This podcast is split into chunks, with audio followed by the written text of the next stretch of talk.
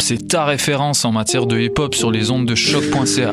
Chaque semaine, entrevues, chroniques, actualités et mix thématiques te seront présentés dans une ambiance décontractée. Le meilleur du hip-hop, ça se passe chaque semaine sur les ondes de choc.ca. La carte Campus Quartier Latin, c'est des rabais instantanés dans 20 commerces participants. Viens chercher ta carte gratuite devant les locaux de choc.ca et économise partout sur ton campus étudiant, le Quartier Latin. Pour plus d'informations, rends-toi sur quartierlatin.ca dans la section Privilèges étudiants. Les cornes, c'est ton rendez-vous Metal Underground sur choc.ca. Branche-toi. Tous les mardis à 20h au Théâtre Sainte-Catherine, c'est la soirée Art Machine. Venez découvrir le show le plus éclectique en ville.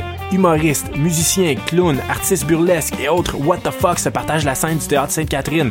Venez vivre avant de mourir. Le tout est accompagné du house band The Firing Squad.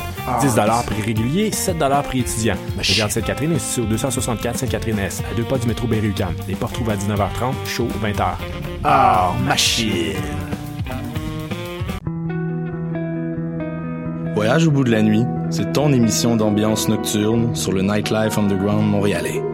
Découvertes musicales, chroniques culturelles et idées de sortie pour divertir tes nuits urbaines. Voyage au bout de la nuit, c'est l'émission nocturne de choc.ca.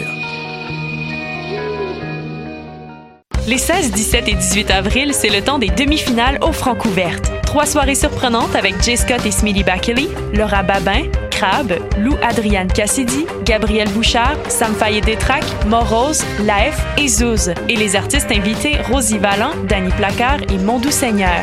Contribuez au choix des trois finalistes de la 22e édition du concours vitrine de toutes les musiques. Plus d'informations à francouverte.com. Les Francouvertes, une présentation de Sirius XM. Podcast, musique, nouvelles. Vous écoutez choc.ca.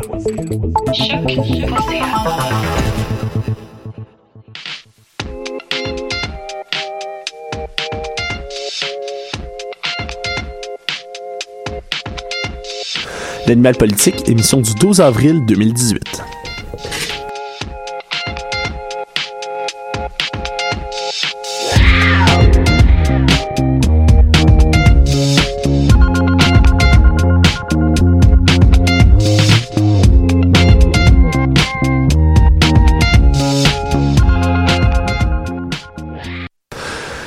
Bienvenue, chers auditeurs de choc.ca à l'animal politique, votre émission d'actualité politique canadienne et québécoise à chaque semaine.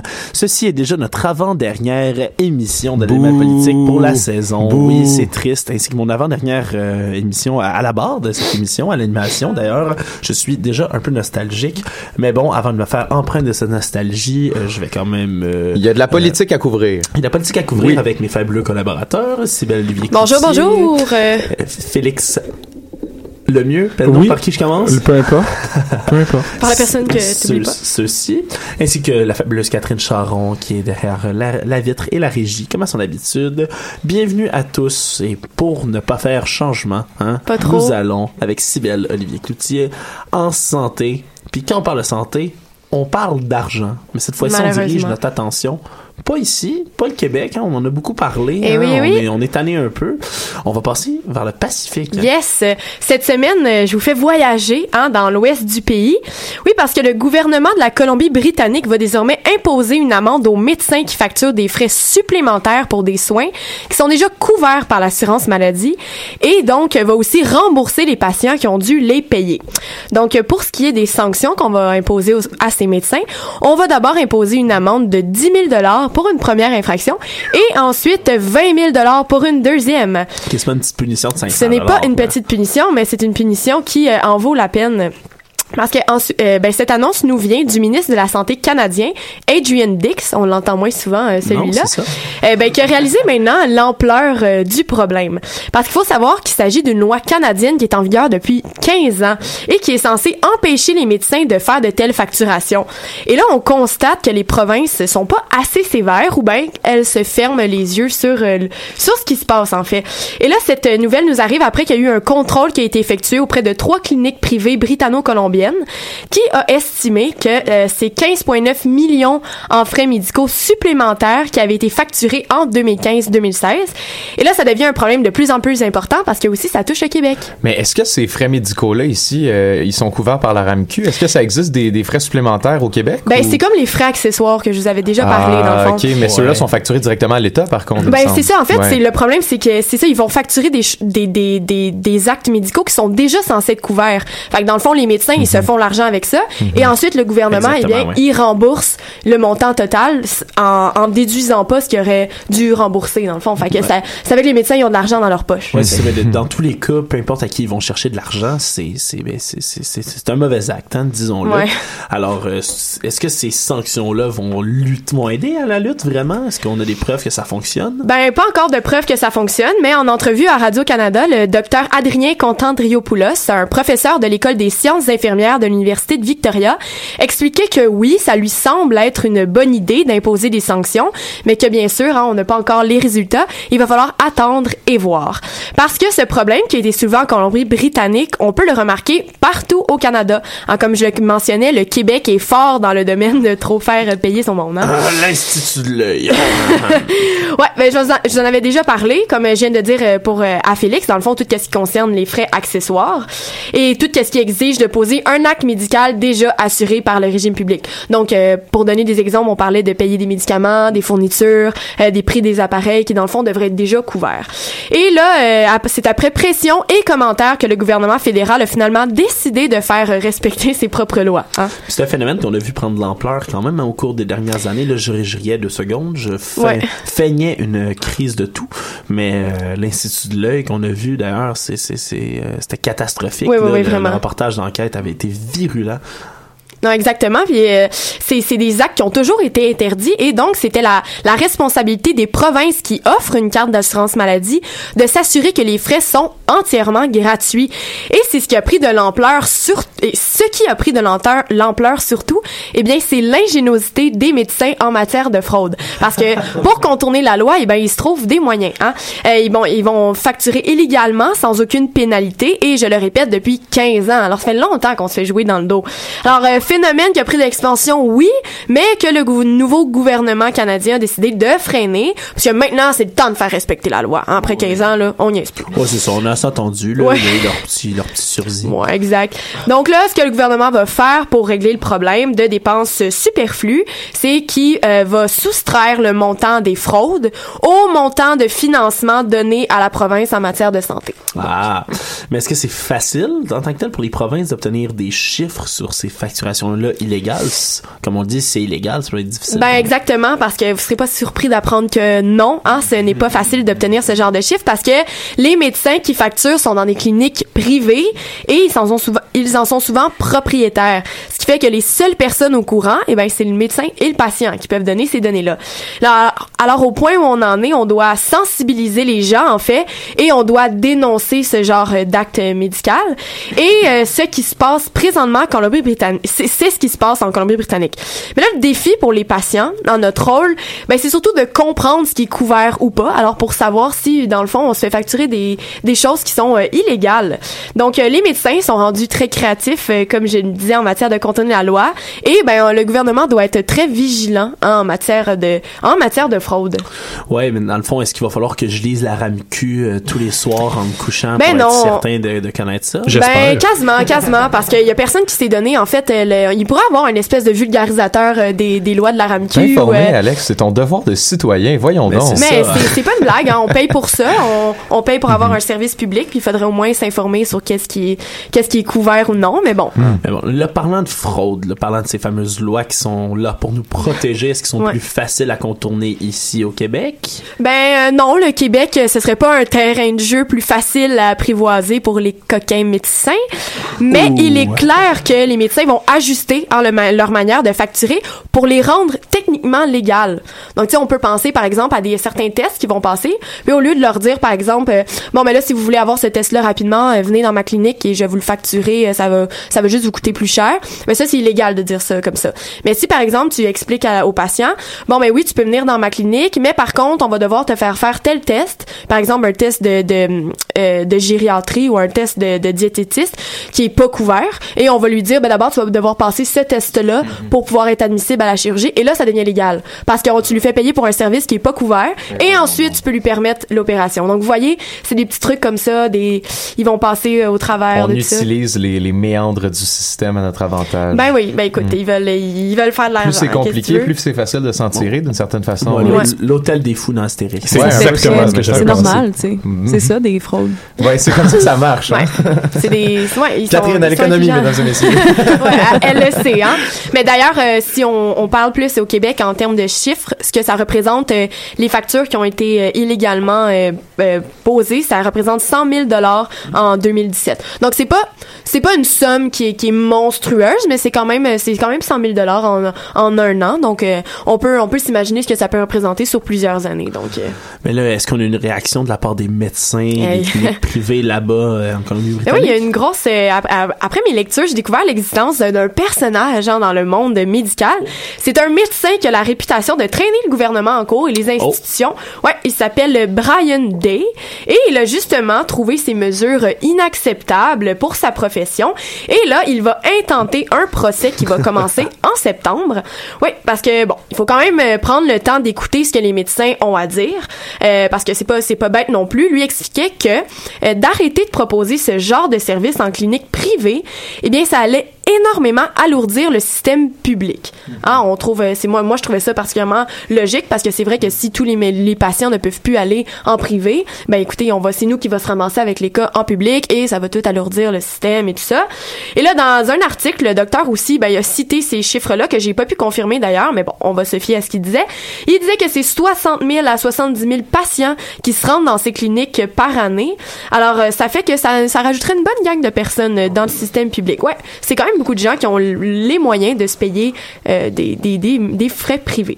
Puis par Donc, euh, curiosité, euh, est-ce qu'ils ont pensé à complètement enlever le système privé pour pas qu'il y ait deux, un système à deux vitesses puis qu'il y ait bon Justement. un seul Ben, ok. c'est, c'est, ben, c'est cette peur-là du système à deux vitesses, mais je crois qu'ils ils ne peuvent pas enlever les cliniques privées parce que quand même, il y a des gens qui peuvent se payer certains soins qui sont dans, dans le qui ont légalement le droit, mais je sais pas euh, par rapport à la à la légalité de ça s'ils pourraient empêcher les médecins de faire en privé parce que je crois que c'est un droit qu'ils ont, mais ça dépend juste de, de quel genre de patients ils vont amener à leur En à leur clinique. En tout cas, Catherine, moi, je suis certain d'une chose, c'est que s'il essaie d'enlever le système privé, Monsieur Brian Day, là, Ah, il mon Dieu. Ah, c'est clair. Non, je m'y attends. je m'y Ben c'est ça, mais honnêtement, c'est, c'est- je pense que ce serait vraiment à discuter au niveau légal si on peut le dire à un médecin, t'as plus le droit de pratiquer euh, en privé. Mais en même temps, on se dit que si on enlève tous les médecins du privé puis on les met dans le public, ben là on va peut-être plus avoir notre problème de manque de médecins. Hein? C'est vers là que, que mon raisonnement s'en Exactement, allait. exactement. Donc euh, c'est c'est ce serait une bonne question à soulever, mais bon, on a les médecins, on sait qu'ils aiment bien l'argent, comme tout le monde d'ailleurs. Alors leur dire que vous aurez plus votre source de revenus, et je suppose que Monsieur D, euh, on va l'entendre parler un petit peu plus, hein. Donc euh, ouais, c'est ça. On va, on pense à tout qu'est-ce qui va être liste d'engorgement, puis euh, qu'est-ce qui va être liste d'attente, puis euh, ouais, ce serait, mettons que ça, ça fait peur aux gens. Mais là, en conclusion, on peut se douter que ben il y a les cliniques aussi qui vont tenter de, de contourner à nouveau la loi. Euh, Il y a des gens autres que Monsieur D qui vont se prononcer. Puis dans le fond, on disait qu'ils vont faire peur aux citoyens un peu en leur disant que eh bien c'est la qualité de leurs soins qui vont diminuer si jamais ils peuvent plus euh, aller dans des frais, euh, aller dans des cliniques privées, euh, que l'accès aux soins va être plus difficile si on empêche ces méthodes-là. Bref, comme on le disait euh, avec Catherine, ben c'est les médecins ils veulent pas perdre d'argent. Alors le gouvernement va devoir être ferme et expliquer aux gens que ça va bien aller puis que ce sera pas un problème si on on, on, on émet ce genre de sanctions là. Mais on, on espère, hein, on espère. Donc euh, voilà. Voilà, merci beaucoup, euh, Cybèle. Au revoir.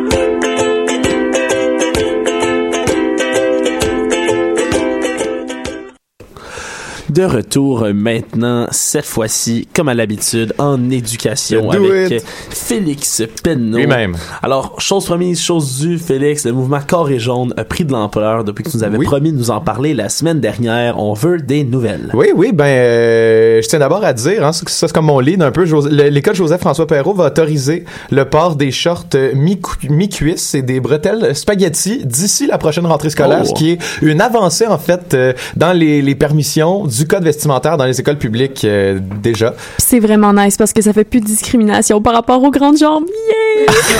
Ah, ah, ouais, Catherine, Catherine, pour, pour nos Ouais, auditeurs la- qui ne ouais. peuvent pas voir, Catherine, Ouais. Catherine régie, fait pieds deux, fait à peu six près. pieds deux. Ouais, Fait ouais, puis j'ai eu bien des soucis à l'école secondaire. Ouais, c'est quoi la mi-cuisse quand on fait Ouais, c'est 6 ça, pieds c'est- 2? Hein? Ben, tu sais, pour quelqu'un qui, tu sais, mettons, ça ferait pieds. des, des genres de Bermuda pour une personne normale, Ouais, ben, moi, ouais, ça me faisait ouais. des shorts mi-cuisse puis c'était pas très chill, mettons. Ah, ouais, ouais, ouais. Parce que la fashionista en moi, elle aimait pas ça. Mais voilà, Catherine. Euh, T'as dû être la terreur des surveillances. Voilà. Oh là là. Mais bref, euh, pourquoi je te dis ça, c'est parce que euh, le, le, le mouvement Carré Jaune, Alex, est né à l'école Joseph-François Perrault dans la région de Québec, en fait. Puis le mouvement Carré Jaune, hein, pour faire euh, rapidement, c'est né il y a un peu moins d'un mois euh, d'une certaine Célestine Hude, qui est la représentante du conseil étudiant de son école. Elle a 16 ans. Puis euh, elle a organisé ce mouvement, de ce mouvement-là pour militer contre les codes vestimentaires restrictifs, particulièrement envers les filles dans les écoles publiques au Québec. Donc, euh, ce qu'on critique, c'est que normalement, euh, le- les, les codes vestimentaires, ils veulent pas, par exemple, des, des camisoles à bretelles spaghetti, qu'on ait les épaules découvertes, euh, qu'on ne porte pas de brassière. C'est souvent interdit dans plusieurs écoles. Euh, que le, on interdit aussi que le ventre soit visible ou qu'on ait des shorts trop courts, voire même des leggings qui soient pas couverts par le chandail, par exemple. Mais sais quoi, ce que tu dis en ce moment, là, ça Ouais. me fait tellement penser à la, la super phrase, ben, elle était habillée. Tu sais, quand quelqu'un Mhm, se fait mhm, agresser, ben, mhm. c'est parce qu'elle était habillée pour, là. Ben, c'est justement ce qu'on dénonce. C'est justement ce qu'on dénonce, c'est que justement les codes vestimentaires qui sont beaucoup plus restrictifs envers les filles, euh, puis c'est ce qu'on critique, sont justement très sexistes, euh, qu'ils encouragent d'une certaine manière l'objectification de la femme et la culture du viol. Euh, par exemple, ce que le mouvement carré jaune ne, ne, ne voudrait pas, jusqu'où il ne voudrait pas aller, ce serait par exemple de permettre le port, par exemple, des camisoles qu'on dit échancrées sur les côtés, c'est-à-dire par Ouais, exemple ouais, qu'on voit les, les, euh, les side boobs et euh, ce que mettons ceux qui ont des, des chandails euh, filets ou des chandails transparents des affaires comme ça par exemple jamais on, on ne s'attaque à cette question qui est toujours épineuse hein, puis qui donne un certain temps c'est-à-dire celle d'avoir les cheveux teints de couleur hein, qui est souvent restreint dans le code vestimentaire de plusieurs écoles c'est avoir les cheveux euh, vert rose bleu jaune ces affaires là Ah, ça, il en parle pas du tout? non non c'est pas un, un, un des points qui est abordé dans le débat. Mais bref ce mouvement là pris de l'ampleur c'est répandu dans les écoles euh, dans plusieurs écoles partout au Québec. Il y a- plein de groupes sur Instagram qui existent euh, là-dessus c'est belle ouais. Ouais, moi, je, je me demandais, est-ce qu'on a entendu euh, un peu euh, le, le même cas, mais au sujet des écoles privées? Parce que oui, je sais qu'ils ont, tu sais, des codes, euh, ils ont des, des, des codes Des uniformes, des ouais. uniformes et tout ça, mais est-ce que quand même certains de leurs, est-ce qu'il y en a qui en ont parlé ou pas du tout? Ça applique zéro aux collèges privés? Parce que je sais aussi que, tu sais, ils ont, ils pourraient porter Ben- des shirts, ils, pour- ils pourraient avoir une certaine Ben, dans, revendication. dans le cas, mais- ben, dans le cas du- des, des, des collèges privés, c'est que le, le, le, le- le- l'uniforme est aussi restrictif pour les hommes que pour les femmes. Ok, Moi, je pense donc, que le de- débat va pas là. Parce que, tu sais, dans une école, tu viens de l'international, Mhm. comme euh, nous, tout, tout le monde assis à cette table, sauf Catherine. Euh, je viens de, du PEI, mais à bas des filions, mes Wow. amis. Quand même, c'est quand même. Voilà, le profil de l'apprenant. T'es dans gang. Alors, ouais, non, mais tout ça pour dire que, ben, en étant une école publique, mais Ouais. nous, on n'avait pas, on avait juste un code vestimentaire. Mais tu remarqueras que, par exemple, dans les, il y a beaucoup d'écoles privées qui portent des uniformes qui ont des, des journées couleurs, hein, ou des journées où on enlève l'uniforme. Puis, dans ce temps-là, il y a un code vestimentaire restrictif qui s'applique aussi à ces journées couleurs-là d'une certaine façon pour euh, pas qu'il y ait des, ben, des, déport- de- des Des débordements, écarts de entre conduite. guillemets. Oui, voilà, des écarts de conduite. Ben Mais, voilà. euh, oui, c'est ça. Ben, je vais, je vais y revenir à cette euh, mention-là Ouais. sur l'uniforme là- parce que c'est pas nécessairement ni la solution, ni un obstacle à ce problème-là qu'on, euh, qu'on, qu'on, qu'on a en ce moment, qui est justement que les codes sont plus sexistes. Mais là, j'avais moi une question pour Oui, toi là, parce que Alex? j'ai j'ai bien suivi puis ça on y reviendra dans un autre débat mais j'ai bien suivi au congrès américain Mark Zuckerberg qui est allé là et qui se fait poser des questions sur l'internet par des séna- des vieux et des vieilles sénateurs sénatrices qui ne comprennent rien. C'était Alors- excellent. Alors, c'était fort, là, hein. je l'ai écouté, là.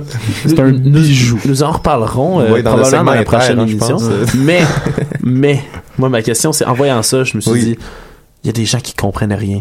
Et là, ici, je me demande, il doit bien y avoir du monde qui s'indigne contre ce mouvement-là. Il doit bien avoir des gens vieux jeux qui comprennent pas c'est quoi ces Moi, je me suis fait un devoir journalistique et autant je veille la page de Sébastien Prou, notre ministre de l'Éducation, sur Facebook, autant je me suis mis à veiller les pages des carrés jaunes sur Instagram et sur Facebook. Et sur Facebook, il s'en est trouvé des personnes de plus de 50 ans euh, pour, pour, pour poster des commentaires particulièrement désobligeants euh, sur les photos puis les posts euh, de, ce, de ces jeunes adolescents Tu de 15-16 ans. M'étonnes. Non, c'est fou, c'est fou. J'ai euh, j'ai aussi, ben là, au, au début, ma chronique, ce que j'aurais voulu, c'est juste prendre plein de morceaux euh, de, de, de, de, de segments de radio qui chroniquent sur le, le, mouvement que- carré jaune qui sont particulièrement est-ce que aberrants c'est des radios de Québec? Euh, ben, entre autres, beaucoup. Ben, le problème est à Québec, là, le problème, en parenthèse. Mais, mais finalement, je me suis dit que j'étais pas Olivier Niquette de la soirée est encore jeune, puis que j'allais juste euh, garder ce que je voulais. Donc, il y a Martin Avrel, qui est chroniqueur à l'émission de Nathalie Normando sur CKC, qui a dit les choses suivantes. Je vais le citer. Euh, si elles ne veulent pas, euh, non, c'est en parlant de Célestine Hude, euh, justement la, la, la porte-parole du mouvement. Il a dit si elle veut pas porter de brassière, c'est juste parce qu'elle a pas de seins ou qu'elle a des petits seins. C'est Euh, épouvantable. Ça change quoi? Parole d'un homme blanc, probablement de la quarantaine, qui exprime son opinion. C'est Oh, fantastique. Puis il a, il, a, il a mentionné un peu plus tard dans, dans, dans, la même, dans le même segment, regarde, elle a rien qu'à s'habiller comme une gadoune après l'école. Une puis là, Nathalie Normando de la relancer, puis il dit une gadoune, j'appelle ça comme ça. Une petite fille avec une camisole, pas de brassière, avec des shorts très courtes, pour moi, c'est une guidoune. Hein? Guidoune, euh, faisant référence à ces gens qui profitent euh, du, euh, du proxénétisme, je pense, euh, dans, le, dans la société. Bref, euh, j'ai aussi cherché des avis plus intéressants. C'est ça, c'est ça, ça je me demandais parce que là, euh, on, on va savoir des experts aussi. oui, là. oui, oui. Ben, déjà, il y a le professeur Masqué qui est un blogueur dont je parle quelques fois sur certains enjeux de l'éducation, un, un- qui, qui blogue sur Internet derrière ce, ce pseudonyme ben, sur différents enjeux de l'éducation. Puis il a souligné en fait que les codes vestimentaires, comme tu mentionnais plus tôt, Alex, dans les écoles, ben ils sont genrés surtout. Ils sont pas non seulement restrictifs, mais ils sont surtout genrés. Dans le sens où euh, ben les gars pourraient pas mettre de jupe non plus. Puis on, on Ouais, ça leur serait euh, euh, ce, ce serait restrictif pour eux. Drôle d'anecdote d'ailleurs, Mhm. euh, ma famille moi est écossaise et il y a une journée au secondaire Mhm. où j'ai mis un kilt et où les surveillantes ne m'ont pas lâché de la journée. Ben, c'est Hey, sûr. Je, je m'en suis fait coller, hein, j'avais pas le droit de porter ça moi à l'école. C'était Mhm. complètement Mhm. vulgaire. Portais-tu des culottes? Nope. Mais absolument pas. C'est justement ça, puis on parle, tu sais, on peut penser au kilt, qui est un exemple un peu extrême, mais juste le fait de porter les, les, les pantalons, euh, les low pants, là, où on voit nos bobettes, ou euh, les, juste les maillots de basketball, par exemple, les camisoles euh, encore échancrées sur les côtés, si on veut, ben, c'est, euh, c'est, c'est, c'est des, c'est des choses qui sont restrictives aussi pour les gars, bien qu'on s'entend que l'hypersexualisation de la mode, ces affaires-là, fassent des pressions sociales beaucoup plus importantes chez les filles. Mais euh, le professeur Masquet s'est justement permis de rappeler que hein, d'ici l'automne prochain, il y a un cours d'éducation à la sexualité qui va être établi dans toutes les écoles. Bon, euh, moi, mon frère, en ce moment, il l'a parce que son école est pilote du projet. Il est en secondaire 3. Oh, wow. Euh, et euh, il me dit pas apprendre grand-chose, puis qu'il regardait majoritairement des vidéos Facebook sur le consentement dans ses cours, puis euh, qu'il n'y avait pas de... En tout cas, le système d'évaluation est bizarre parce que, bon, on peut pas vraiment évaluer comme si tu comprends comme euh, le consentement ou non. Là, c'est un peu Ben, bizarre. tu peux avoir des gens de mise en situation. Ouais, des ben c'est ça. Ils ont des études de puis, cas, puis euh, des choses comme ça, effectivement, qui sont un peu plus pointues. Euh, mais c'est ça, le cours est encore un peu euh, euh, boboche. hein. On se rappelle le, le cours d'économie qui a été comme implanté très rapidement dans le système. Ça ressemble un peu à ça de ce côté-là aussi. Euh, mais c'est peut-être un cours justement qui pourrait nous éduquer à percevoir le corps de la femme différemment et euh, qui pourrait réduire aussi l'hypersexualisation de la femme dans nos écoles, nous permettre d'accepter qu'un code vestimentaire plus permissif euh, Ça choque, pas ça choque, les hormones, ouais, mais par exemple, exactement. des garçons? Mais là, c'est un, c'est un débat qui revient souvent, me semble, le code vestimentaire, les uniformes. euh, mais quand est-ce qu'on va régler la question, puis jusqu'où ça va aller, parce que c'est pas nouveau, puis je pense que c'est pas la dernière fois non, Non, plus qu'on en parle. moi, en lisant l'actualité cette semaine, j'ai eu l'impression que le débat, souvent, il est très faible. hein. On passe souvent à côté des vraies questions philosophiques qu'on pourrait se poser sur quelle direction on veut que notre école prenne. Parce qu'on ce qu'on oublie, c'est que l'école, avant tout, c'est un endroit où on apprend à être socialisé, on apprend à être des êtres humains. Donc, moi, je me suis dit, euh, je vais faire mon philosophe du dimanche, puis je vais essayer de recadrer le débat. Parce qu'à date, la meilleure entrevue que j'ai vue, c'est Denis Lévesque, qui, euh, qui était en entrevue avec euh, la porte-parole du mouvement, puis qui a fini par euh, essayer d'introduire le port du voile dans les revendications euh, de, de- oui. du- des carrés jaunes pour comme lui demander à la pauvre fille de 16 ans ce qu'elle pensait de du Mais de port quelle du manière voile, il a essayé d'introduire ça? Dans le sens, est-ce que tu cons... j'ai de la misère à voir où est-ce que les Ben, deux tu veux que tu sais, tout le monde il puisse s'habiller comme ils veulent dans les dans les écoles. Euh, le voile, c'est correct? Puis là, c'est quelque chose comme ça. là. Puis euh, jusqu'à maintenant, c'est la meilleure entrevue que j'ai vue sur le sujet. Donc ça, c'est sûr que c'est un peu difficile. Oui, voilà. Mais donc il y a des questions qu'il faut se poser. Hein. Donc à quoi sert l'école? Milieu où on apprend, où on s'épanouit, puis où on essaye d'affirmer son identité d'une certaine manière. Et maintenant, veut veut pas, affirmer son identité, ça passe par la mode. Ben Alex. oui. Ça passe par la mode. Et donc, si on peut permettre aux gens de s'identifier comme ça sans que on, objectivise la femme ou qu'on fasse de l'hypersexualisation de la femme, ben, euh, faut commencer par permettre ces choses-là pour que ce soit plus justement un genre de tabou. Et la deuxième question que je me pose, c'est, ben, pourquoi on réglemente le code vestimentaire dans les écoles, hein? Pourquoi on les laisse pas juste s'habiller comme ils veulent, les gens? Ben, justement, un des buts initialement des codes réglementés dans les écoles, c'était de contrer l'hypersexualisation. Là maintenant, le discours qu'on dit, c'est que au contraire, il semble que réglementer ça, ça augmente l'hypersexualisation de la femme parce que on dit cacher ce corps que je ne saurais voir d'une certaine manière, tu sais. Exactement. Mhm. Et euh, l'autre idée, pourquoi on a des codes règlement, des codes restrictifs, c'est justement que ça évite les jugements de valeur basés sur l'accoutrement, hein, parce qu'on peut se dire ah cette personne-là s'habille mal, elle est pauvre, ah, cette personne-là s'habille mal, c'est un loser, des affaires comme ça. Puis on sait, hein, l'adolescence c'est cruel à ce Ah, niveau-là. oui. Et donc, euh, justement, euh, d'une certaine manière, on a pensé longtemps que l'uniforme, euh, c'était la solution à ça, de dire, vu que tout le monde s'habille pareil, il n'y aura pas de jugement de valeur sur ces affaires-là.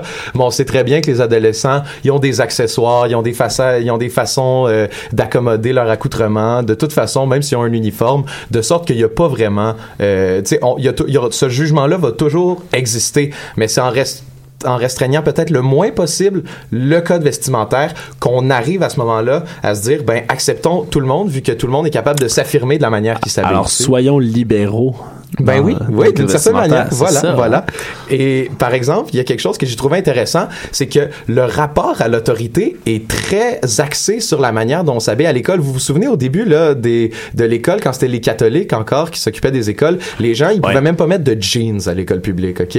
Là maintenant, on est rendu que on permet les shorts courts puis ces affaires là. Mais dans mon ouais les shorts, hein, c'est ça. Mais bref, Alexandre de, de Alexis de Tocqueville, qui est un philosophe français euh, que je lis dans un de mes cours, euh, puis je, je vais juste conclure un peu là-dessus.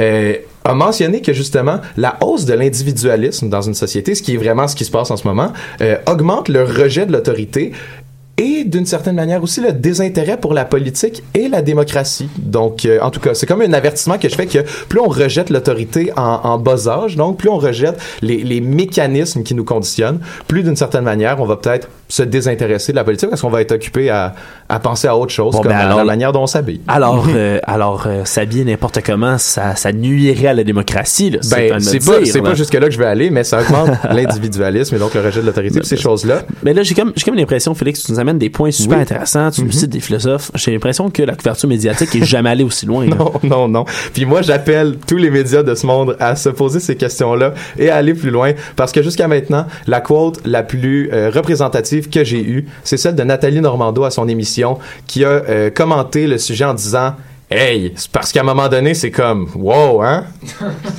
Ce sera tout pour moi. Sur cette fameuse citation, merci beaucoup Félix. Catherine, qu'as-tu pour nous en musique? Eh bien, on s'en va vers un, du beau contenu québécois avec euh, Fouki. euh, une pièce tirée de son Oui. dernier album. Euh, donc, euh, la pièce s'intitule BTT. C'est une collaboration avec Mike Schaab. Yes!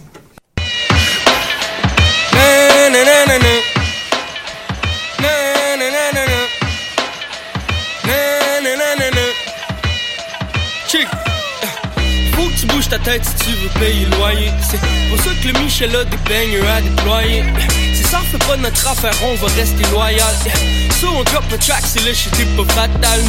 Boom, back, mais tu bouges quand même ta tête parce que doing that, ça prend des coronets, ça prend des contacts, ça prend un gars en tech, ça prend des bons jacks, bref, ça prend toutes les pannes, ça fait que t'as jamais vu du 808 ou du old school. T'as tellement bougé ta tech, maintenant t'as mal au cou. Tu voulais make it rain, mais y'a de la neige partout. Tu get rich ou tu die train pour 50 sous. Smack that nigga face and we chasing that cash, my nigga. I get the faces like Niggas won't smoke, we don't fake shit. I got hella niggas on my block that go ape shit like, yeah, get that nigga fist like a bracelet, boy. Yeah, I smoke that good shit like I'm Jamaican, boy. Man, I be drilling on niggas who making it killing, you know I'm stacking and making a million. Bringing it back with my niggas, you know that we keeping it real. 85 gang, we the mob, bitch. Putting all these rappers in they coffin. Niggas got shot, on this raw shit. Said that nigga shots even ready for the march.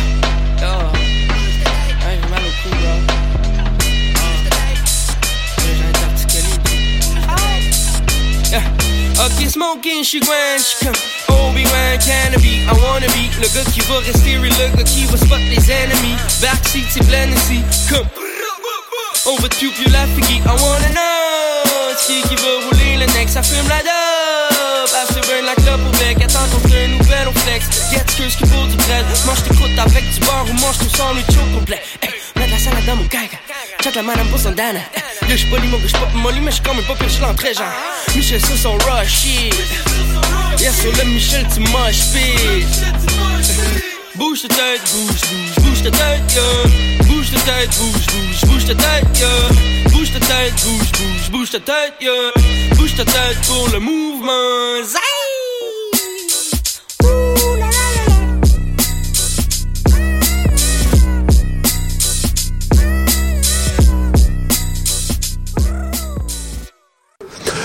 Poursuivons euh, sur les ondes de l'animal politique après cette, euh, cette jolie pièce musicale avec Félix Lemieux. On y retourne avec toi, puis tu nous parles de recyclage cette semaine. Et oui, et oui, je fais fi des climato-sceptiques de- des autres semaines, de mes rapports sur l'environnement, des émissions de gaz à effet de serre. Et je change cette semaine, je vais parler du recyclage, mais pas de n'importe quel recyclage. Je vais vous parler d'une application, parce que oui, tout passe par les applications désormais. Et euh, c'est une application de Recycle Québec, donc Recycle Québec, là, un petit jeu de mots là-dessus. J'en avais Cette déjà fameuse société d'État. cette fameuse société d'État. J'en avais déjà parlé, euh, organisme gouvernemental euh, du Québec qui promouvoit, euh, on se souvient tous des trois R. Donc, est-ce que vous les connaissez? Recycler, réutiliser, euh, re- Réduire. récupérer. Non? C'est réduire. euh, Reduce, reuse, recycle, c'est ça, hein? Ouais, ça? exactement. Réduire, Euh, réutiliser, recycler. Oui, recyclage, réutilisation et réduction. Et euh, là, je vais vous en parler parce que ça va avec une nouvelle application que je vais vous montrer. Je l'ai même installée sur mon téléphone. Je vais pouvoir vous la montrer. Donc, je suis désolé, juste, l'in- juste la partie, ça m'a pris deux petites secondes. Et ça le fait du son. Et euh, l'application, le nom est fantastique, ça s'appelle Savaou. Donc, ça a été créé cette semaine, ça a été publié, pas, en- pas en grande pompe, mais plusieurs, plusieurs journaux en ont parlé. C'est une application qui regroupe à peu près 800 produits, que ça soit sérieux les produits, ça passe de n'importe quoi. Ça passe des aliments périmés aux mouchoirs, à la litière à chat, aux poissons et viandes crues. Et vous pouvez savoir ce que vous faites avec vos, avec vos objets de la vie quotidienne. Ouais, ouais, On s'est tous déjà demandé la boîte de biscuits, est-ce que le plastique et le carton vont dans le recyclage? Moi, personnellement, étant un grand consommateur de biscuits étant plus jeune, euh, je me suis toujours posé la question, puis j'étais comme, ah, je vais tout mettre dans le recyclage, mais Ben, on, finit, on finit par, au centre de, de tri, on finit par les jeter. L'application, sérieusement, je la trouve fantastique, c'est vraiment utile. Euh, on peut rentrer, euh, tu rentres où est-ce que tu habites, donc euh, moi, je vais le dire, je viens de la rive sud, euh, South Shore, et, euh, ah, fantastique, et tu rentres le nom de ta municipalité, ça regroupe à peu près 1300 municipalités au Québec, donc Oh, c'est quand même. quand, même beaucoup. Et euh, à partir de là, ça va te permettre de dire, OK, tu choisis ce que tu décides d'aller jeter ou de mettre dans le recyclage. Et là, j'avais fait euh, des tests avec euh, des aliments périmés, comme ou de la viande et des poissons crus. Et les- là, ça va te dire, OK, est-ce que tu as des centres de tri près de dans chez ta toi? ville. Oui, C'est ça. Ça va vraiment, ça te dit, si près de chez toi, tu as des centres de tri, exemple, là, à Boucherville, je sais qu'il n'y a pas de mesure en tant que telle pour le compost. Je sais qu'il y en avait à Varennes, je sais qu'il y en avait à Saint-Hilaire, mais vraiment, là, ça va dire, OK, il n'y en a pas là, il faut que tu mais si tu habites ailleurs, tu peux aller les porter. Ok, c'est fantastique quand même, là. Oui, ouais, c'est vraiment. Et là, on parle de 800, de 800 objets, mais c'est vraiment plein de catégories. Là. On subdivise, là, je parlais de la viande, des poissons crus, mais juste là-dedans, on retrouve 11 catégories, dont les œufs crus, le poisson cru, les fruits de mer, les arêtes de poisson, etc. J'en passe. C'est vraiment, on sait tout. Ben, regarde, là, je viens d'essayer de voir qu'est-ce qu'est-ce que je fais si j'ai un aliment périmé, puis euh, ça me dit euh, dans la poubelle, parce qu'il n'y a pas de système de compostage communautaire euh, dans notre municipalité. Et voilà. Voilà. Mais par contre, il nous propose plein d'autres conseils. Ça, j'ai vraiment trouvé ça intéressant parce que ça dit si vous avez des manteaux, vous voulez, qu'est-ce que vous voulez faire avec vos manteaux? Et là, ça dit si le manteau est en bon état, normalement, le manteau va à la poubelle, mais puisqu'il n'y a pas de centre de recyclage de manteaux, par exemple, à Boucherville. Mais il s'est indiqué, pensez à aller les donner aux organismes de charité, aux organismes qui les récupèrent de deuxième vie. Donc, ça met des conseils vraiment intéressants, mais pas juste pour les vêtements. C'est exemple, vous avez du métal, techniquement, ça va à la poubelle, puisqu'on le recycle pas, mais pensez à, communi- à, communi- à communiquer avec des. Si jamais, tu sais, c'est le, les personnes... métal, le métal se recycle plus. Mais C'est- les, les gros, ben c'est ça, l'aluminium et se recycle en tout temps, même s'il est sale, soit dit en passant. J'ai Ah. ça euh, sur le site, mais c'est le site est fantastique aussi. euh, L'application est aussi sur internet si vous voulez aller voir. Est-ce que le papier d'aluminium, on fait quoi avec ça? On le jette On le réutilise. Euh, tu le mets dans le recyclage. J'ai regardé. Même utilisé, le même même- utilisé, Ah. même sale, même avec la sauce à spag Ah euh, ouais. qui est en dessous. Moi, je- Moi, je je- le mets je dans mon foyer, j'attends qu'il soit en fusion, fondu, puis euh, je le reforge. C'est Ouais, une, excellente mauvaise idée. mais euh, oui, en tout temps, en tout temps. Et moi, personnellement, j'ai trouvé ça fantastique parce que ça nous apprend où vont les sept sortes de plastique. là, on, euh, euh, sur les consignes, on a toujours le 1, le 2, le 3, le 4. Et on sait jamais. Moi, personnellement, je mange toujours des compotes de pommes avec le signe 4 et, ou 6. Et je, je sais vrai, jamais. hein. Et sérieusement, l'application vient vraiment tout dire ce que vous voulez. Euh, sais, Écoute, sinon- Félix, je suis super intrigué parce que moi, je, recycle tout le temps, mais j'ai aucune idée souvent qu'est-ce qui est recyclable, qu'est-ce qui l'est pas. Souvent, on met tout- je- tout d'un coup. Ah ben, je vais- ben, c'est ça, je vais être, je vais être une je vais faire mon mea culpa, je suis une mauvaise personne. Moi, quand je sais pas si ça se recycle ou pas, je le mets dans le recyclage pareil, puis je me dis qu'il va être trié de toute façon. Un devoir de conscience. Mais c'est ça, j'ai un, devoir de, de conscience quand même à faire, puis c'est sûr, je vais installer cette application-là. C'est vraiment, c'est l'application super pratique, se fait, s'installe super rapidement, vous pouvez aller voir. Moi, je trouvais ça génial, déjà le nom, là, ça va où. Mais euh, là, je vais vous parler, par contre, je change de sujet. Ah non, tu- eh, eh, est-ce qu'on est là? On, est, déjà- rendu on là, est déjà on, rendu on est là. déjà rendu là parce qu'il y a eu beaucoup de choses cette la fin de semaine. la saison, là. Faut que- faut La qu'il fin y de ait la un saison, cliffhanger, là. on nous parle de Trans Mountain. Et oui, on parle de Trans. Mountain et je sens que je vais en parler la semaine prochaine aussi. Euh, J'avais une petite surprise pour vous la semaine prochaine, mais je sens que je vais devoir passer par là. J'en ai pas par- j'en ai pas parlé en tant que tel de Trans Mountain la semaine passée. C'est la Mais- prochaine série Netflix, je pense. là. Ben oui, euh, Mélanie Joly a dit qu'après d'aller en Corée, euh, prochaine série Netflix, 500 millions, ça va être fantastique.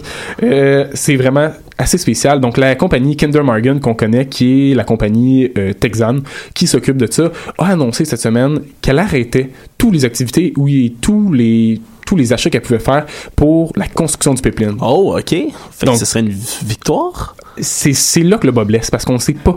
Euh, dans le fond, la compagnie, les, les dirigeants de Kinder Morgan ont dit on va aller voir nos actionnaires, on va aller voir qu'est-ce qu'on fait.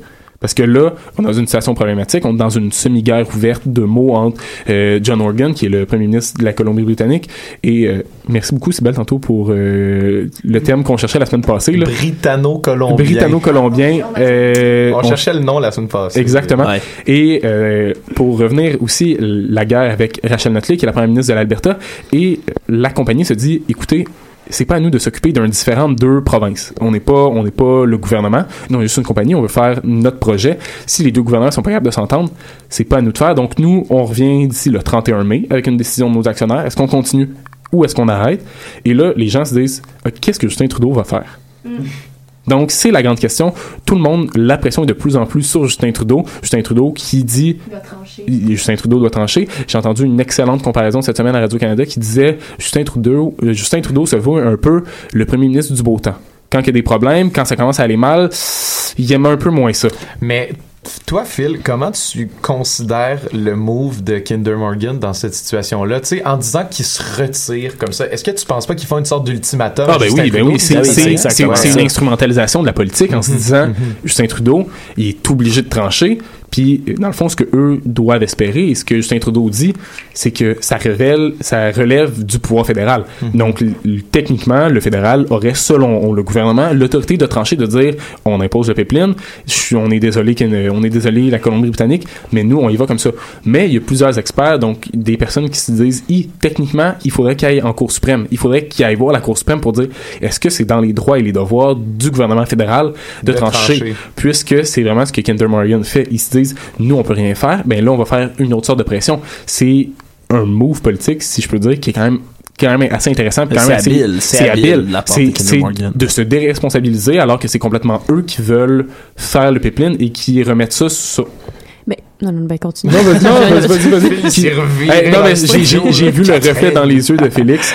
Et c'est vraiment, c'est vraiment habile de se dire, nous, on peut rien faire, on va mettre de la pression, on va faire passer la Colombie-Britannique. Là, je le rappelle, il y a aussi eu beaucoup de manifestations pour le pipeline, mais il y en a eu aussi contre. Ben, à, à ce moment-là, le Justin Trudeau va devoir faire son roi Salomon, si je peux me permettre cette référence biblique-là, et devoir euh, trancher, mais de la façon la- peut-être la plus juste ou on ne sait pas, parce que ça va, ça va peut-être nuire à son Mais image. tu sais, ça en va- même temps, je trouve ça difficile de dire que c'est de l'instrumentalisation de la part de l'entreprise. Oui, à un moment donné, c'est parce qu'ils ont besoin de savoir s'ils vont ou pas continuer ces constru- ces- ces- cette construction-là, parce que c'est des énormes sommes d'argent qui Ah, s'investissent.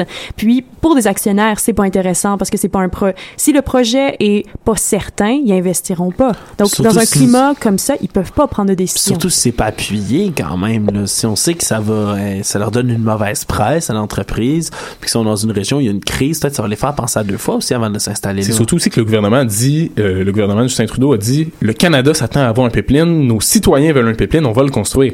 Là, il y a c'est un autre discours, Justin Trudeau qui vient dire là que tous les Canadiens veulent le pipeline. C'est une autre histoire, mais euh, analyse encore intéressante que j'ai entendue à Radio-Canada, à la radio de Radio-Canada, qui disait Justin Trudeau est en train de s'aliéner un peu les personnes qui ont voté pour lui. Il a pas forcé, lui, se- lui s'est dit pour le pipeline, veut le construire, mais dos beaucoup d'environnementalistes, d'autochtones qui ont vu en Justin Trudeau peut-être un échappatoire à, à Stephen Harper, et là, le monde se dirait peut-être eh bien là, si c'est la même chose, à quoi ça sert? Là, réaction du NPD qui dit on devrait se retirer de ça. Le gouvernement, d'ici 9 jours, 9 ou 7 jours, si je ne me trompe pas, dit c'est votre ultimatum à vous, le gouvernement. Selon nous, vous devriez sortir de ça, arrêter de ne pas le financer. Ce que Justin Trudeau va faire, on le sait pas. Et est-ce que Kinder Morgan, ils ont des, ils ont des plates-bandes ailleurs, ils ont d'autres projets? euh, C'est eux qui sont on aussi, euh, si je me trompe pas, c'est eux qui sont aussi responsables euh, de la compagnie de, ben, du pipeline en Dakota. Donc, Ah, ce que vous avez ouais, parlé, la, fuite de 700, 700, 700 000 litres de pétrole qui avait Un bon fui gage du qualité. Sud? Donc, c'est vraiment la compagnie Kinder Morgan, compagnie texane, vraiment grosse, vraiment importante et investi dans toutes sortes de scandales, pas de scandales, mais vraiment de, de litiges énormes Parce que personne n'investit dans un scandale. euh, Non, non, non, non, personne mais aime ça. ils, sont, ils sont dedans. Bon, voilà. Mais dans tous les cas, hein, Monsieur Penneau, le cliffhanger que tu cherchais, Oui. il est là. Hein. Justin Trudeau va devoir. la décision la semaine prochaine, très probablement là-dessus. On, on de espère la Justin. Trudeau va devoir abattre son épée de justice au L'épée de ça. Damoclès. L'épée de Damoclès. Merci beaucoup, Félix. On revient dans 30 secondes avec un petit débat.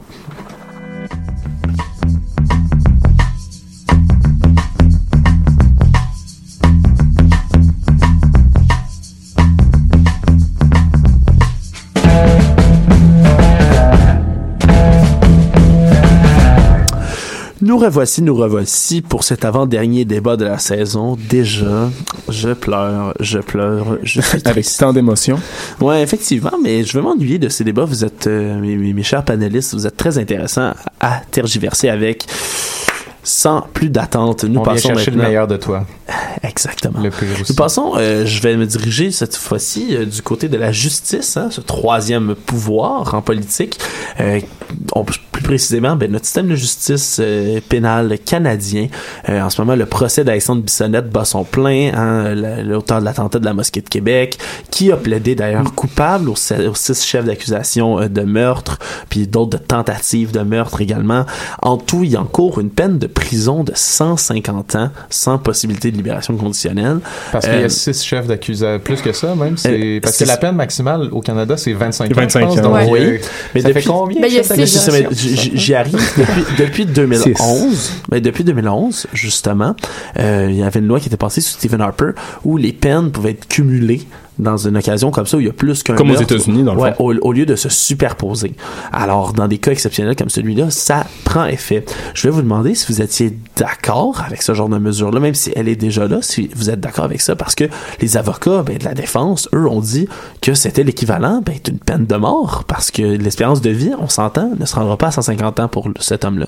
Mais moi, je me suis demandé d'abord si. euh, ah, pardon, j'avais pas. Ben non, ben non, pas ben je me suis demandé d'abord si euh, on pourrait pas plutôt imposer justement la, peine euh, à la prison à vie, mais avec peut-être une possibilité de libération beaucoup plus longue, au lieu que ce soit 25 ans. Fait peut-être que ça à place, ça pourrait être, ça pourrait peut-être être une manière de rendre, euh, de rendre ça plus juste au lieu d'accumuler les peines, d'accumuler les 25 ans, parce que c'est vrai que c'est moi, moi personnellement, je pense que je serais pas d'accord avec ça si j'avais à trancher, parce que c'est vrai que ça, ça l'équivaut à une peine de mort, là, donc qui brime complètement le, le droit de liberté peut-être aussi. Là. Mais c'est qu'il faut revoir un peu c'est quoi le concept de la prison. Tu sais, en tant que société, on s'est dit, si tu vas en prison puis que tu fais ton temps, on considère que tu as payé une dette envers la société. en obligeant quelqu'un à passer 150 ans en prison, entre parenthèses, on s'entend, là, c'est c'est comme de dire qu'on est pour la peine de mort parce que cette personne-là ne pourra pas ressortir de Mhm. cette prison-là. Donc, Ah ben c'est pire, que la peine de mort, si tu veux mon avis en plus. Là. Ben, moi je préférais ben, je- mourir je- je que passer ma vie en entier dans une prison. Là. Ouais, Ben, je dois- ça- ça, vraiment c'est très un- éditorial, très éditorial, bien sûr. Mais tu sais, en fait, c'est c'est de se questionner sur est-ce que cette mesure-là vient pas à l'encontre du concept même de, du paiement de la dette. Et c'est exactement ce que les avocats de la défense, encore une fois, Mhm. soulèvent parce que euh, c'est ça, c'est un but de réha- faut réhabiliter quand même l'individu et tout. Puis là, t'as aucune occasion de, de, de le réhabiliter, de le ramener dans la société à ce moment-là. Mais il y a des gens qui veulent jamais revoir un individu comme ça en société. En même temps, il est encore jeune. Qu'est-ce que vous en pensez, vous autres, Puis et Félix? d'un point de vue, euh, d'un point de vue juste euh, juridique, en fait, euh, tu sais, c'est étonnant qu'il y ait autant de chefs euh, de, de, de, de- ben, de peines maximales cumulées comme ça, euh, quand pourtant il y a plaidé coupable. Tu sais, c'est d'habitude il y a des atténuations de peine quand tu plaides coupable sur ce. ouais, ce mais genre là, ben là, si tu suis le procès un peu, c'est, ils ont même pas eu à bargain en Ouais, tant que tel pour qu'ils, pour qu'ils- Il l'a dit dès le début. Ouais. Ah, ben, non, non, c'est pas. au début, il s'est dit non coupable. il s'est dit non coupable, non criminellement responsable. Ils l'ont tenté et il a été évalué par un psychiatre immédiatement. Puis il a dit cet homme-là est complètement apte de ses actions. Il savait ce qu'il faisait complètement. Et dès qu'ils ont dit ça, Bissonnette dit non, c'est bon, euh, je plaide coupable à tous les chefs. Alors, euh, il a même écrit une lettre d'ailleurs là-dessus. Effectivement, la, la, la, la- l'accumulation de peine à ce moment-là, effectivement, c'est un peu, euh, c'est un peu excessif, mais juste d'un point de vue euh, économique, si on veut aussi, je trouve que ça, ça c'est un peu, c'est un peu dur parce qu'il y a aucun, euh, tu sais, il y a aucun remboursement. Un peu, on parle de dette là, d'une certaine manière, mais le remboursement au final, c'est quoi, tu sais? Le remboursement, c'est tu vas passer le reste de ta vie dans un, un, un centre pénitentiaire qui est euh, ben, au final régi puis financé par l'État. Donc on est en train d'un peu de, de en tant que société, on est en train de, de, de financer un peu la retraite de quelqu'un pour toujours. C'est un peu bizarre comme forme d'exil parce que c'est un peu ça. Là. Un, au- autant on Ouais. dit c'est un peu comme une peine de, peine de mort, mais c'est un peu comme un exil aussi. Puis économiquement, je sais pas si c'est un choix qu'une société veut faire, là, de, de se dire, ben cette personne-là qui a commis des graves, de- des graves crimes, la seule réparation qu'il va avoir, c'est qu'on on, on lui paye un peu des, des, des Ben, vacances de la société. Là, Mais je dirais pas que c'est des vacances. Ben non, c'est sûr que non, Parce qu'il y a un suivi psychologique qui est fait. Il y a quand même, il y a quand même un travail qui est fait pour mais il essayer sera jamais réhabilité dans la société. Tu sais, Mais le but bon. de la prison, à quelque part, c'est mais, ça. tu sais. mais tu sais, c'est parce que là, c'est un, c'est un premier jugement. Après ça, ça va aller en cours d'appel, probablement. Puis là, ça risque Pour de changer la peine. éventuellement la peine. Tu sais, en ce moment, là, moi, j'ai juste l'impression que c'est très politique en même temps comme choix. C'est-à-dire, on, on fait une grosse peine, on montre l'exemple, ouais. si on Exact. veut, parce que c'est peut-être le premier cas au. Québec de Ben, ce je pense genre que c'est de... le premier cas depuis la Donc- loi, en tout cas. Donc, c'est la c'est sûr, première fois où est-ce que ce, ce genre de peine-là peut être mise en place. Donc, on y va all-in. Puis probablement, puis là, tu sais, je, je fais de la projection, je le sais pas, j'ai, je peux pas prédire, j'ai pas de boule de cristal, mais ça me donne vraiment l'impression que ça va aller en cours d'appel, ils vont diminuer cette peine-là, ça va être 25 ans, puis avec possibilité d'être euh, d'être Mmh, relâché. liberté, Donc, ouais. c'est en ce moment, j'ai vraiment l'impression que c'est mettre l'exemple puis un peu faire peur aux gens puis leur dire ben tu sais si t'essayes de faire un autre massacre de ce genre ben regarde ce qui peut t'arriver tu sais Mais en même temps aussi, tu sais, c'est vraiment, euh, tu le disais, tu parlais, c'est un premier cas. Effectivement, tu sais, parce qu'il y en- il y en a... Depuis la loi, depuis Non, la loi, c'est Non, ça. mais même là, on va parler tu sais, d'un premier cas en tant que tel, du fait que il y en a eu des fusillades ou des tueries de masse au Canada. Pas beaucoup, évidemment, comparativement à nos voisins américains, mais il y en a eu. Mais la- dans tous les cas, à moins que je ne me trompe, et on n'a jamais pris la personne vivante. Ben, il y a ça, mais c'est- À, chaque fois, c'est les, les gens, que ce soit une tuerie des, des écoles, la Mhm. Polytechnique, euh, etc., c'est tout le temps des gens qui se sont tués tout de suite après avoir fait ça. C'est la première fois que le système de justice a l'occasion de juger quelqu'un qui a commis une tuerie de masse. Et non seulement, là, ils ont, ils ont pas mis les chefs d'accusation de terrorisme. Oui, mais puis de, de- c'est la première fois qu'on le fait, puis euh, déjà, il y a ma- j'ai l'impression qu'il y a beaucoup de monde qui trouve que c'est juste aberrant comme façon de procéder. Ben, effectivement. Peut-être qu'on n'attrapera pas beaucoup des gens qui euh, seront, seront passibles d'une peine de 150 ans de prison, mais juste le fait que ce soit quelque chose que, que notre société puisse faire, ça ça, ça juridiquement, il faut se redemander, tu sais, justement, c'est quoi le, le but de cette punition-là, tu sais. Puis si de toute façon, parce que on sait, vu que c'est la première fois, c'est sûr que ce jugement-là qui va être rendu va faire jurisprudence pour l'avenir et que donc toutes les peines qui passeront après ça seront Exactement. évaluées à l'aune de cette peine. Mais là, là, on y va dans les symboles. Donc là, tu sais, on parlait Ben des oui. valeurs. Est-ce que, est-ce qu'on veut, exemple, là, Félix, tu parlais de la, la Mais semi-retraite. si on est pour revenir à 25 ans, tu sais, au final, c'est ça la- le ça, symbole- le symbole est comme, beaucoup euh, moins fort. Ça, ça vaut plus rien, cette loi-là. C'est ça. Je dis pas, je dis pas que je suis, ça fa- m'étonne. je suis favorable à ça. Personnellement, je suis contre la peine de mort. Mais en même temps, je peux comprendre la certaine décision du gouvernement de dire on veut 150 ans de prison. Je veux dire, même si c'est impossible, même si c'est l'équivalent d'une peine de mort, je, je comprends le symbole, la nécessité à un certain point d'établir un symbole, d'établir un précédent, même si ça se fait pas, juste de d'essayer de dire, regarde, t'as pris la vie, combien de personnes se sont fait, combien de personnes se sont fait tuer? Donc, ça reste. Puis après ça, ben, les familles de ces gens-là, l'impact ne se Exact. mesure pas. C'est ça, euh, l'im- l'impact, c'est impossible de, de voir. Donc, d'aller au-delà, c'est aussi de montrer, regarde, l'impact a tellement été grand que c'est plus grand que le système, plus grand que ce que nous, on avait établi à la base. On peut nous-mêmes pas mesurer. En mettant, en mettant 150 ans, c'est dire, regarde, c'est immesurable, c'est incalculable dans le temps d'une vie. On va l'imposer comme ça, ça sort de l'imaginable, t'es pas supposé faire ça. Dans une comme société, on n'accepte pas qu'un individu commette des Ouais, actes ouais, atroces comme ça. Ben, Au c'est niveau- bien que tu vulgarises la philosophie C'est derrière ça. l'idée, là. Ben, mais- il, il f- il faut quelque part, tu là, merci de jouer à l'avocat du diable aussi, parce que, tu sais, il- faut se dire ça, le là, puis là, je pose une question sensible à, à la fin, mais mettons, mettons, là, qu'il se prend 25 ans avec possibilité de libération, est-ce que vous pensez, met- met- admettons qu'il fasse 20 ans, est-ce que vous pensez que c'est suffisant? Dans un certain niveau? Est-ce que vous pensez que quelqu'un comme ça est réadaptable dans la société? Je pense que la question arrivé? peut pas se poser dans le système où est-ce qu'on est Ben, actuellement ça, parce qu'on dit si tu fais ton temps en prison, tu es tu as payé ta peine. Ouais. Puis Parce qu'il n'y a pas vraiment de réhabilitation. Ben, c'est ça. euh, Puis c'est incohérent à ce moment-là si on se dit qu'on recommence à avoir ce, ce- des- de la méfiance par rapport à cette personne-là. Mhm. Parce qu'on dit en tant que société que si tu fais ton temps, tu es maintenant apte à Parce que les gens qui vont dans les pénitenciers, ils ressortent, ils, ils ressortent souvent pire qu'ils l'ont été. Puis ça, c'est un Ouais, ça, c'est un autre problème. c'est ça, C'est c'est une autre question de la système- manière dont on traite les peines au Canada. Oui, effectivement. Puis en fait, ça va. j'aurais quasiment envie d'aller plus loin que ça. Si on a des criminels, est-ce que c'est parce que la société conditionne un peu les criminels? Non, mais tu sais, ça peut, mais ça va oui, très oui. loin. Puis Et à- c'est on, avait tout à l'heure le, le petit débat de dire, tu sais, est-ce qu'on va se mettre à payer pour ces gens-là? Ben, peut-être oui, que oui, parce qu'on a une certaine responsabilité là-dedans. Ben, c'est Vu de même, effectivement. Puis Là, c'est très vrai. Catherine, tu soulèves de- de- d'excellents points. C'est un débat qui, qui pourrait s'étirer, euh, malheureusement, c'est tellement, tellement, tellement loin. Le système carcéral, c'est toujours ben, un enjeu. Puis c'est surtout sa politique. C'est un débat qui est extrêmement politisé. On, on peut être vraiment pour, vraiment contre. Mm. euh, ça le système des prisons, ça, exactement, c'est pas politisé, polarise. Merci euh, plutôt. Alors, euh, ben, c'est un débat lourd de sens, mais merci d'avoir participé avec moi, les amis. C'est ce qui conclut cette euh, avant-dernière émission de l'animal politique. Merci encore une fois à tous mes collaborateurs, Sybelle Olivier Cloutier, Félix Lemieux, Félix Penneau, ainsi que Catherine Charon également à la mise en onde. C'était Alexandre Moranville. Merci d'avoir été des nôtres. Rendez-vous la semaine prochaine pour la dernière de cette saison de l'animal politique.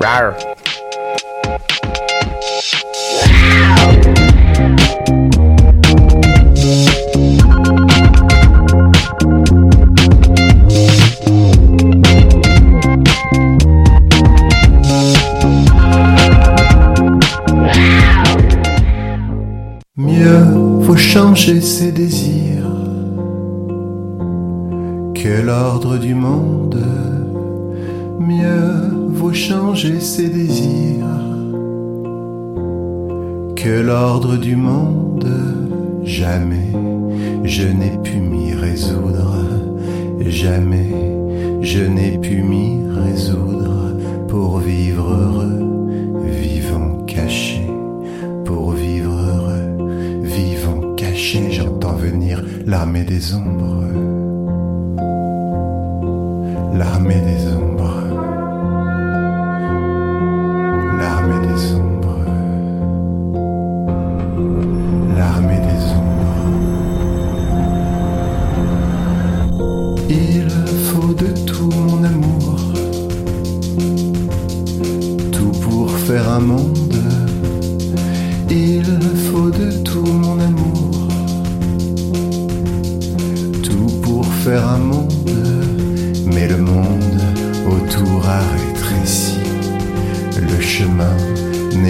qu'un raccourci quittant la route, le sentier de la guerre, l'oreille collée contre la terre, j'entends venir l'armée des ombres.